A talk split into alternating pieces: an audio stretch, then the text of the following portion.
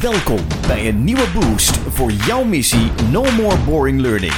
Dit is de Brain Bakery Podcast. Wat fijn dat je weer luistert. Mijn naam is Jan-Peter en ik ben hier met Shana. Ah, Jan-Peter. Ja, Shana, waar Ja. gaan we het over hebben in deze podcast? Wij gaan het hebben over een van de belangrijkste topics nu voor iedereen die met leiders werkt of die zichzelf als een leider beschouwt. En dat is namelijk EQ. Ja, Wij gaan eh, in de tijd plaatsen waarom het juist nu zo actueel is. Waarom je nu, als je in gesprek bent met leiders, het daar echt over moet hebben. Ook al is het best wel een spannend onderwerp. En we hebben een voorbeeld, hè? ja we hebben een prachtig voorbeeld.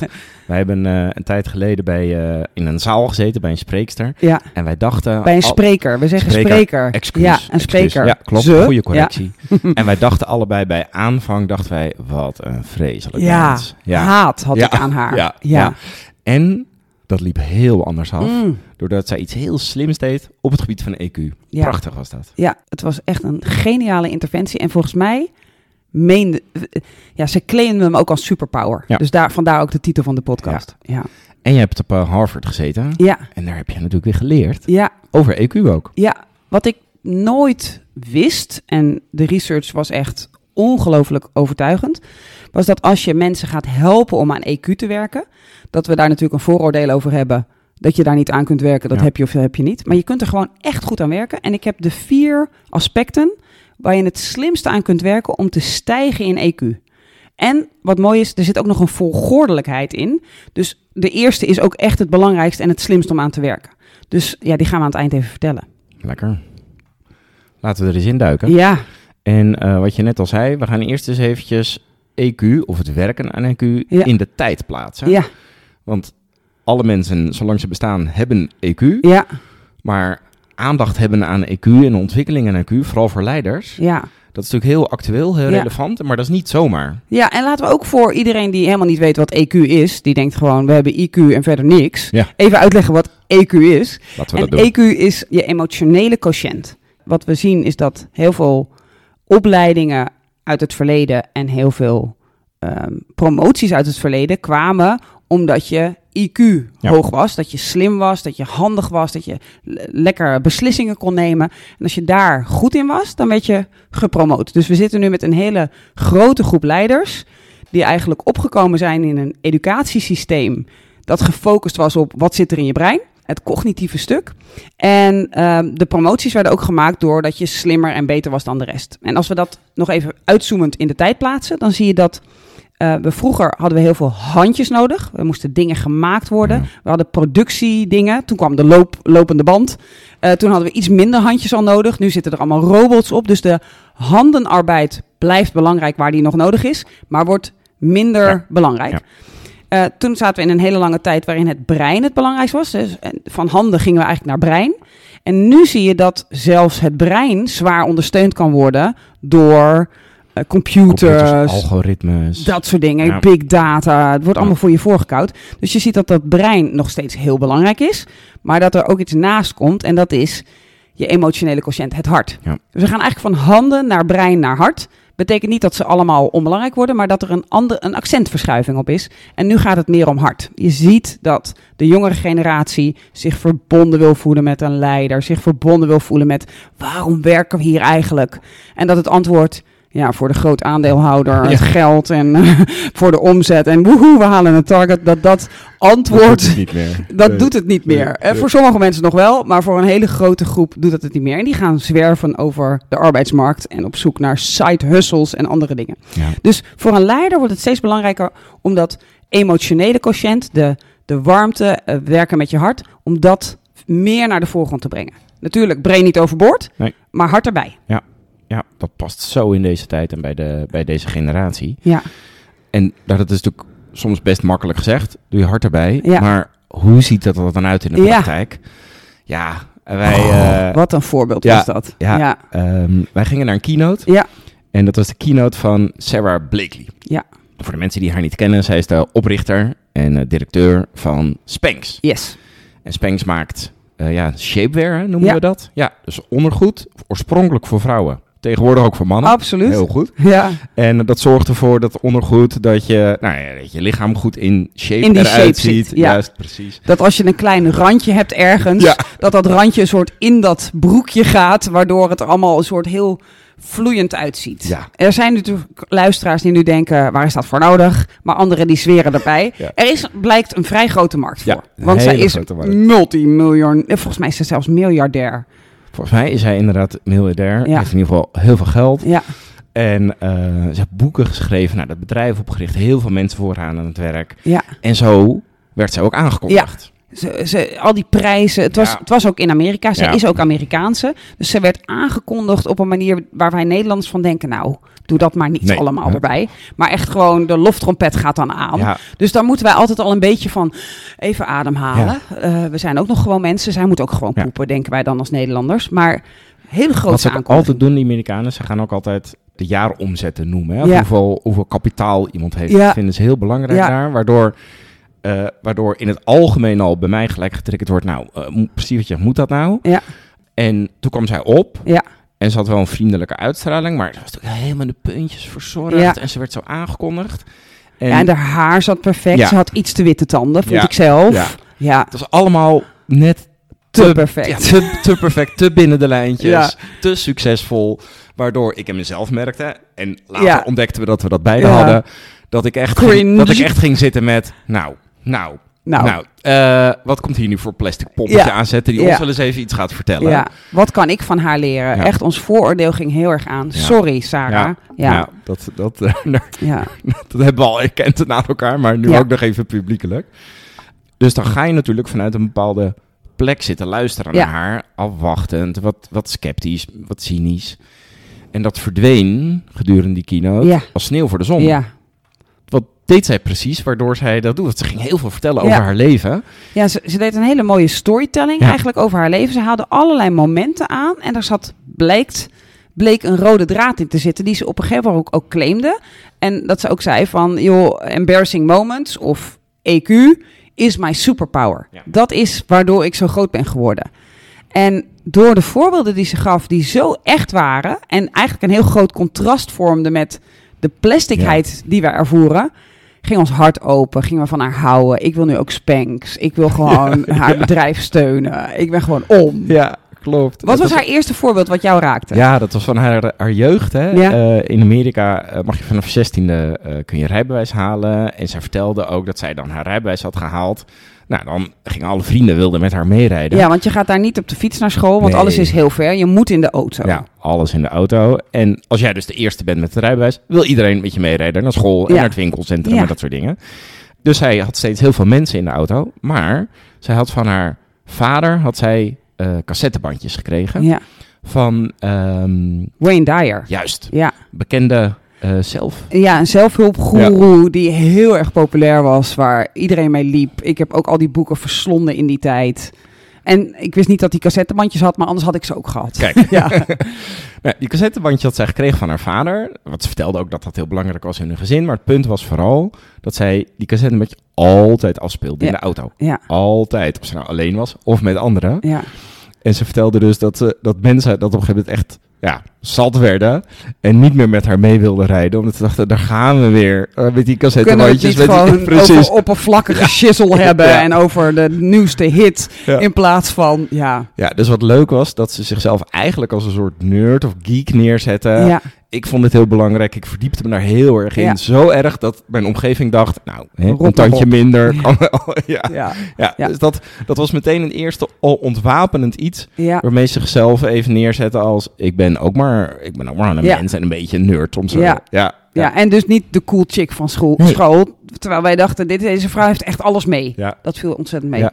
Wat ik heel, heel vet vond, is dat ze een, eh, een aantal voorbeelden die ze gaf, maar eentje die ze echt een, mooi opzette. Toen mocht zij na heel veel jaren proberen. Ze had op een gegeven moment ontdekt, eh, daar is haar bedrijf eigenlijk ontstaan. Hè. Ze wond zich op over hoe lelijk een Ja. witte broek zit bij vrouwen. En, eh, want in een witte broek zie je kennelijk alles. Ik vind witte broeken zo eng dat ik er nog nooit een heb aangehad. Ehm, maar zij dacht, ik moet daar iets aan gaan doen. Dus zij ontwikkelde de de Spanx, eh, een broekje wat je onder een broek aan kan doen, waardoor alles een soort super glad en lekker zit. En zij mocht eh, dat op een gegeven moment gaan pitchen, na heel veel jaren proberen, heel veel geld erin gestoken, allerlei mislukkingen die ze ook gewoon allemaal vertelde. Heel ontwapenend. En toen mocht ze uiteindelijk bij een hele grote ehm, eh, investeerder mocht zij komen. En ze had vijf minuten gekregen. Dus zij naar binnen met de Spanx, helemaal praten over de Spanx. En zij voelde die minuten weggaan en zij voelde, ik maak geen contact met Nee. deze investeerder, het gaat niet goed. Toen zei ze tegen die investeerder, in pure paniek, in de laatste minuut, loop even met me mee naar het toilet. Die investeerder zei, oké. Toen heeft ze die in, in het toilet, heeft ze haar billen in een broek, een witte broek, laten zien aan de investeerder, die overigens vrouw was. Eh, want ze zaten in het vrouwentoilet. En zei, wacht even, want nu ga ik in het toilet, ga ik mijn eh Spanx eronder aantrekken. En ik wil dat je het verschil ziet. Toen kwam ze naar buiten met, met Ja. weer die witte broek aan, maar nu met Spanx eronder. En toen zei die investeerder, oké, Oh. Oké, I got it. Let's go. En toen begon eigenlijk haar succes pas. En dat was zo ontwapenend Ja. dat ze gewoon in een toilet naar haar billen heeft lopen staren met een investeerder. Eh, ja, zo ontwapenend. Dat, dat pakte me echt helemaal in. Ja, ik zag het ook helemaal vol. Maar Ja. dat echt, en het, zo naar achteren kijken. En hoe vind je het zitten, weet je al zo? Ja. Ja, was heel mooi wat ze deed. Ja, en hier, hiermee wees ze ook op de allereerste eh, stap. Als je aan EQ wil werken, dan is de aller, allerbelangrijkste, die de meeste impact maakt, die, die het hardst laat groeien in EQ, is wat ze in het Amerikaans noemen self-disclosure. Dat is iets laten zien van jezelf wat je normaal bij business as Ja. usual een beetje verbergt. Dus self-disclosure is de nummer één. En dat deed ze echt geweldig Ja. de hele tijd. Eh, en ik denk dat ze de theorie niet kende. Want ik kende op dat moment, toen ik haar zag, ook de theorie nog niet. Maar die self-disclosure, die pakte ons helemaal in. Want ze werd ineens een echt mens. Goed, hè, hoe je dat dan ervaart zonder dat je dat nog een soort cognitief... eh, Kunt duiden. ja, ja, precies. Ja, Ja. ja. Ja.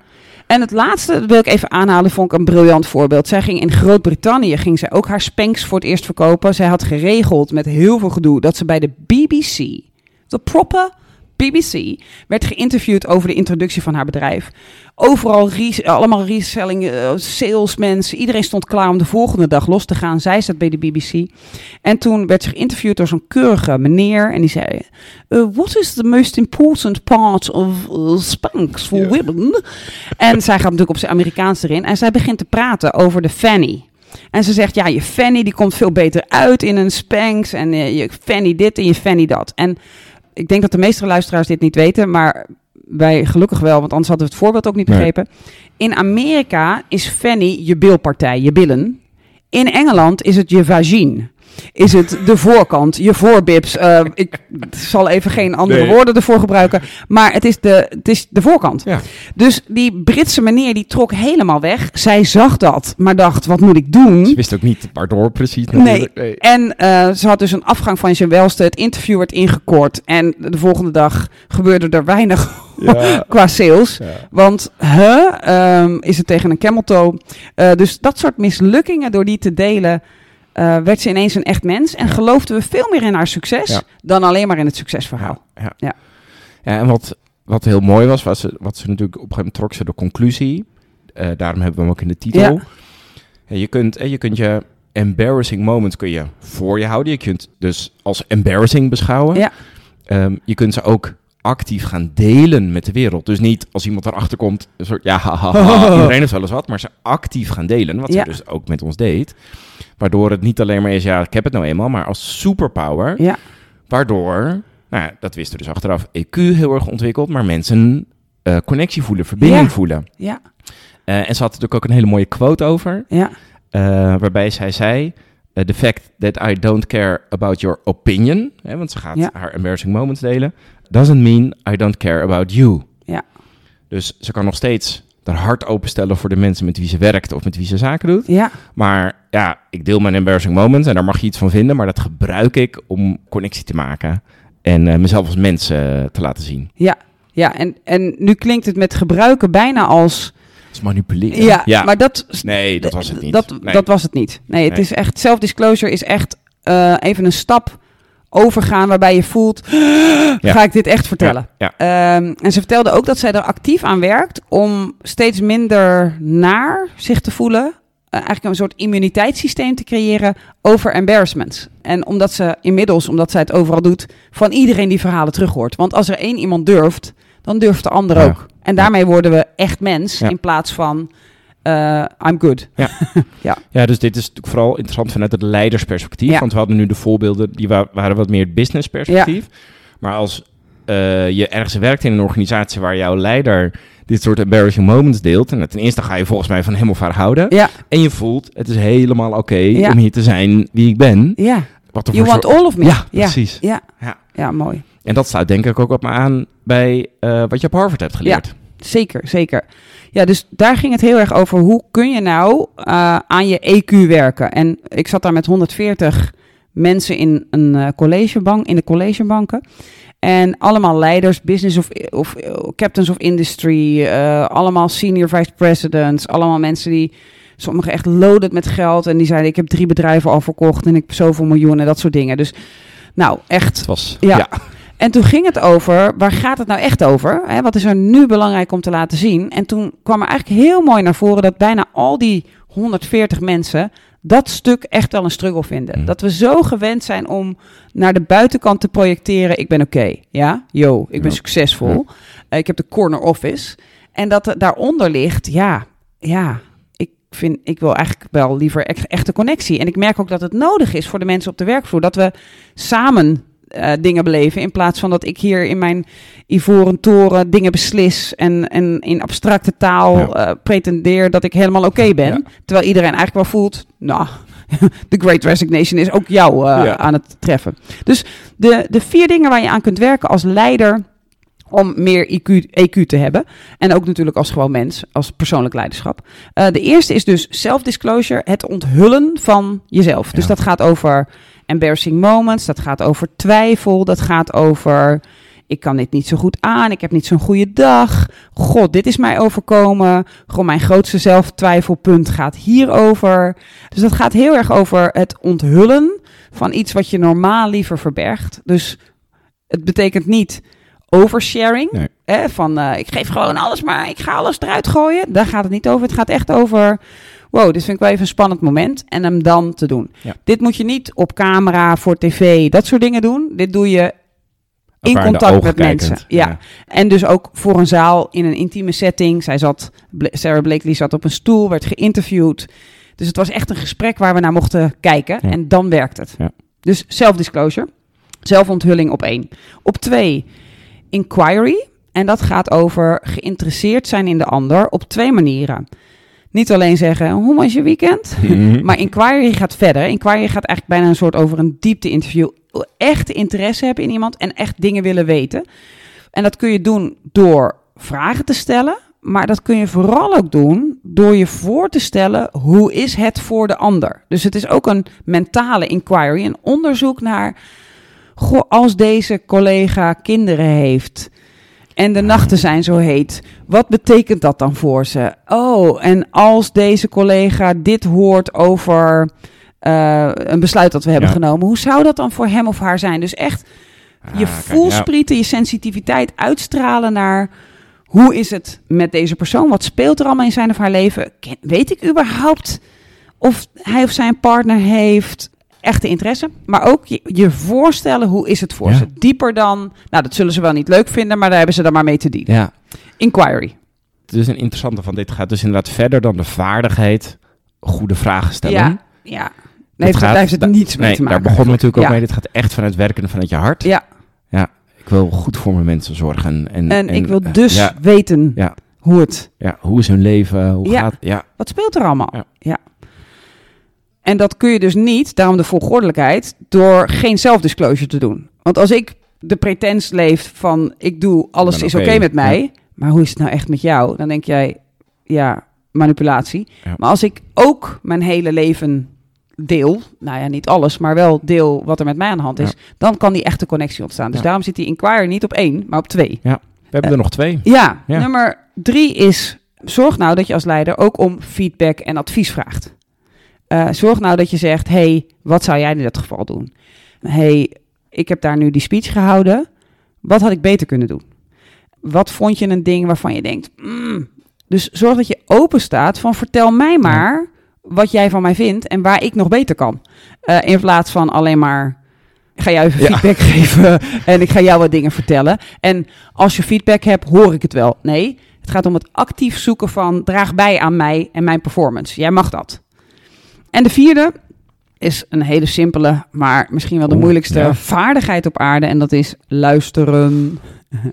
en dat betekent dat je uh, veel meer percentage van je tijd probeert te luisteren in vergaderingen, probeert te luisteren naar anderen, uh, dat soort dingen. Maar wat wel belangrijk is, alleen maar luisteren is dus niet echt goed aan je EQ werken. Er zijn er drie belangrijker.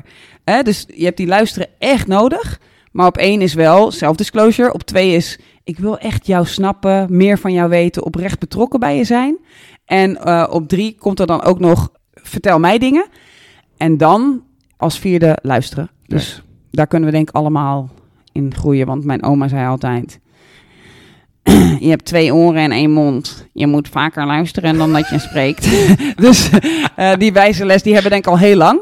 Maar uh, ook hier gaat hij weer in op. Ja, ja mooi. Dus het EQ, het werken vanuit je hart, wordt steeds belangrijker. Ja. Gewoon voor ons, voor iedereen, voor elk individu, maar vooral voor leiders. Ja. En daarmee ook voor L&D'ers.